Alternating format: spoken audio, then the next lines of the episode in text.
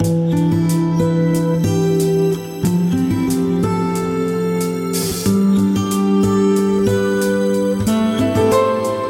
los bendiga mi gente, mi nombre es Joe Mercado y bienvenido para otro episodio de Teología Right True, teología sencilla y accesible. Hoy es un día muy especial, estamos continuando nuestro podcast, tenemos un set nuevo, estamos todavía experimentando a ver cómo se puede ver de manera físicamente atractiva y más entretenido para ustedes. Pueden ver mi cara, pueden ver lo que tengo puesto y pues, en próximos episodios obviamente me encantaría tener invitados y este lugar sería de manera más fácil para poder tener una persona, poder comunicar y hablar con ellos durante este momento. So, estoy muy emocionado. Ahora mismo este es el primer episodio oficial donde Teología Right True está siendo auspiciada o producida por Alma Joven. Alma Joven es un, una marca que comencé a desarrollar y estoy muy emocionado porque esta marca lo que hace es llevar el mensaje a la gente que lo importante de tener en la vida es un alma joven, un alma que quiere, que está llena de pasión, que, que quiere que su alma esté llena del amor y de, de la compasión, de el amor de Jesús y llevarlo a otros lugares. Y eso es realmente lo que queremos estar llevando con lo que es alma joven. Ya hemos visto, eh, hay ropa, mercancía que ustedes pueden trabajar si les gustaría, pueden tenerla. Esta, el jacket ahora mismo, el hoodie que yo tengo ahora mismo es, es del lema Vive con pasión, que es extremadamente bien importante, porque cuando tenemos a Cristo en nuestro corazón, tenemos que vivir con pasión y llevar ese amor a todo el mundo. Y exactamente con ese mismo tema queremos traer el tema de hoy, que es lo, el concepto de la justicia social. Lo que es Jesús y lo que es justicia social. Mira, la figura de Jesús es comúnmente reconocida como el faro de luz. El faro de luz para todos los seguidores. No importa a qué cristiano tú le hables, pueden decirte que Jesús fue la luz que los llevó a una mejor vida, a una nueva oportunidad. Y eso creó un cambio drástico en las vidas de ellos. En el cristianismo nosotros desafortunadamente vemos mucho muchos problemas. Eh, muchas personas que aceptan a Jesús se desarrollan como cristianos, pero ahí se quedan. No van hacia afuera. Y eso es muy y muy en contra del Evangelio, porque nosotros vemos a Jesús en su vida cómo él ayudaba al pobre, ayudaba al marginado, ayudaba al oprimido. Y con, en el día de hoy yo quiero traerle ese tema y la importancia de que nosotros seamos parte de la justicia social en este mundo, siendo seguidores y parte del reino de Dios. Mira, la vida de Jesús narrada en los evangelios revela un compromiso innegable con los marginados y los oprimidos. Aquí lo podemos encontrar en el Evangelio de Mateo capítulo 25, versículos del 35 al 36 Jesús enseña sobre la importancia de cuidar a los necesitados. Dice así, porque tuve hambre y ustedes me dieron de comer, tuve sed y me dieron de beber, fui forastero y me recibieron en su hogar, estuve desnudo y me vistieron, enfermo y me cuidaron, y en la cárcel y me visitaron. Y adicional a Mateo, en el Evangelio de Lucas, Jesús proclama su misión centrada en lo que es la liberación y la justicia. Dice así, en Lucas 4 del 18 al 19, el Espíritu del Señor está sobre mí, por cuanto me ha ungido para dar buenas nuevas a los pobres. Me ha enviado a sanar a los quebrantados de corazón y pregonar libertad a los cautivos y vista a los ciegos, a poner en libertad a los oprimidos. Mi gente, teología es el estudio de Dios. Y hoy yo les quiero presentar una teología en particular que habla sobre este concepto, que es la teología liberadora. Mira, yo claramente el mensaje del podcast Teología Sencilla y Accesible. Estos temas de teología algunas veces se pueden poner muy complejos, un montón de palabras, como dicen, palabras de domingo y todo ese revolú. Pero hoy yo quiero traer, condensarlo de manera sencilla y accesible. No me voy a ir en detalle en la historia en el sentido de qué, cómo comenzó, cuáles fueron los procesos y todo eso, pero que yo me quiero centrar en lo más importante. Claro, en el proceso de, de simplificar esto, puede haber ciertas cosas que yo pueda omitir por razones de sencillez y de tiempo. Por eso yo les recomiendo que después de este podcast, ustedes busquen por sí solos. Van a ver mucho material de libros, eh, eh, podcasts, eh, series, películas que hablan de este tipo de temas. Y yo les recomiendo que después de esto entren en, en profundo sobre lo que es la teología liberadora.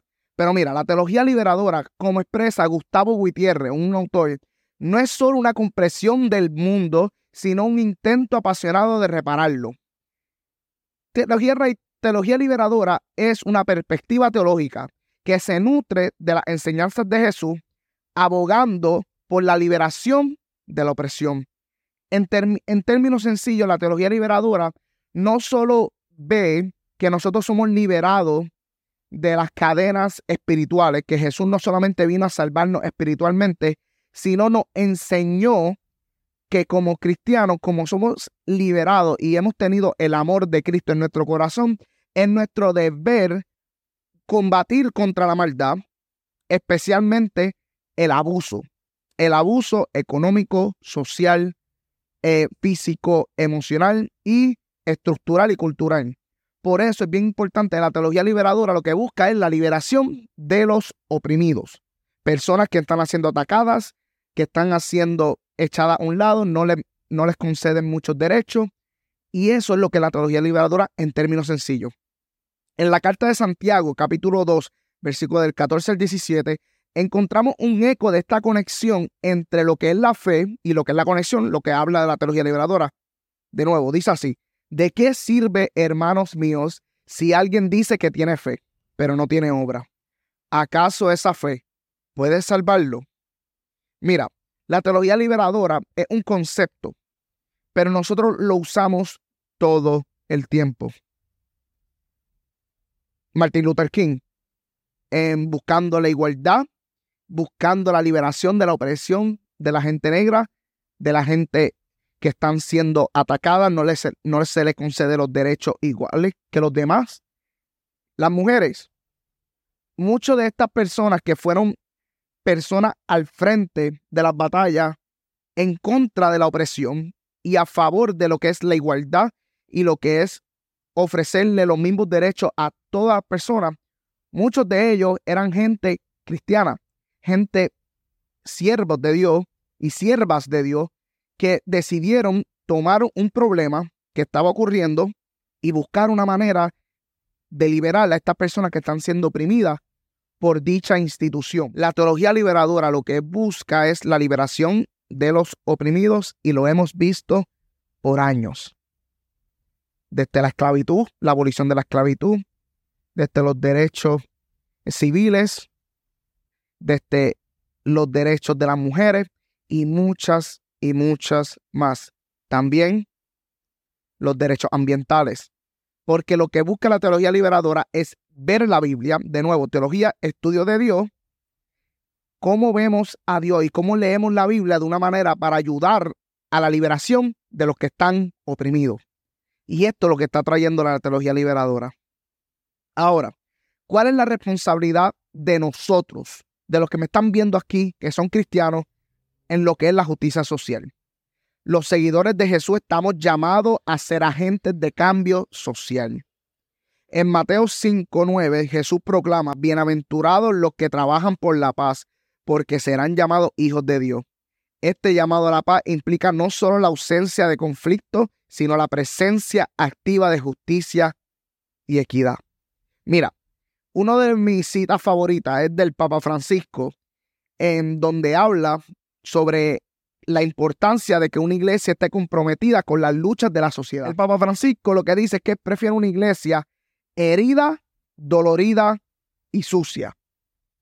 Ok, ustedes se estarán preguntando, ¿qué tiene que ver esto? ¿Por qué? Porque esto significa que, que es una iglesia que no está cómoda, sino que se involucra directamente en las realidades desafiantes de la vida, que van hacia las personas que están siendo atacadas, que los protegen, que sea, son lastimados, son ensuciados, que son, les dan y todo eso por protección de los oprimidos. De nuevo, Jesús era el proponente más grande de esto. Jesús hablaba con las prostitutas, compartía con los leprosos, con los ciegos, con los que los cobradores de impuestos.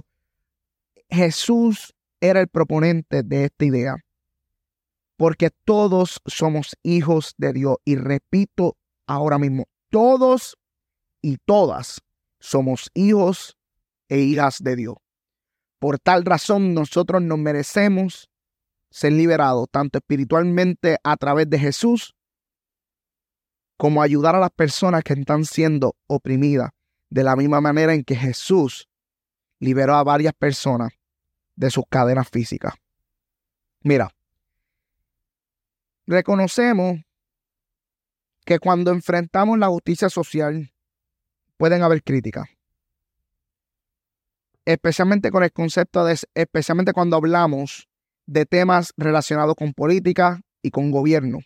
Claro, aquí en Puerto Rico y en Estados Unidos hablamos sobre el concepto de la separación de iglesia y Estado. Y algunos, pues, algunos argumentan que la fe cristiana se centra únicamente en lo espiritual, relegando las cuestiones sociales a segundo plano o a cargo del gobierno o de otra gente. Para ese argumento yo quiero llevarlo a la carta de Juan 3:17, porque contradice esa noción. Dice así, pero el que tiene bienes de este mundo y ve a su hermano tener necesidad y cierra contra él su corazón, ¿cómo mora el amor de Dios en él? Wow. Mira, hoy en día la empatía, el amor, la esperanza se disminuye. Cada vez vemos guerra, cada vez vemos abuso, abuso hacia niños, niñas, gente mayor, gente de otros lugares, xenofobia, homofobia, racismo, de tantas maneras. Nosotros somos llamados a ser las manos y los pies de Jesús. Hay una estatua de Jesús donde fue cortada las manos. Y me encanta esa foto, esa foto porque en una de las clases me enseñaron esa foto y dijeron, me prestas tus manos. Hoy en día estamos enfrentando tantos problemas y, y muchas personas de la iglesia se tiran para atrás y deciden ir los domingos a la iglesia, cantar dos o tres coritos, escuchar una palabra de que Jesús viene o que todo va a estar bien o que no podemos hacer nada al respecto. Temas que son importantes hablar y que son ciertas, pero nosotros somos responsables de este mundo. Nosotros somos responsables de llevar el amor, la esperanza y la fe de Jesús a los demás. Jesús ahora mismo te está preguntando, ¿puedes ser mis manos y mis pies en este mundo? Hay personas quizá en tu vida que están siendo oprimidas, atacadas, marginadas. Algunas veces por, por gente fuera de la iglesia, otras veces por la misma gente en la congregación. Es nuestro deber llevar el mensaje de fe y de amor que libera a los oprimidos. Porque Dios de la misma manera en que liberó a su pueblo de Egipto, de la misma manera en que Jesús liberó a un montón de personas, ciegos, paralíticos, leprosos, endemoniados, los liberó no solamente espiritualmente, sino los, los llevó a que trabajaran. También los puede liberar a ustedes, puede liberar a su hermano.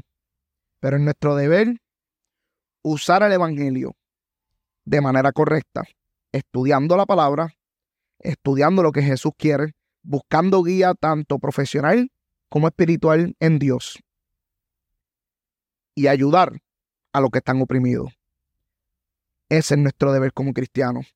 Y en fin, para culminar esto, la teología liberadora surge como una herramienta valiosa para comprender y aplicar estos principios en la actualidad. De nuevo, es un tema muy interesante, pero muy complejo. Se lo recomiendo que continúen investigando por su propia cuenta, pero en esencia es una herramienta que nos dice que como portadores del amor de Cristo nuestra responsabilidad es clara, ser instrumentos de cambio, siguiendo el mandato de Jesús, amar al prójimo como a ti mismo, especialmente a los más vulnerables.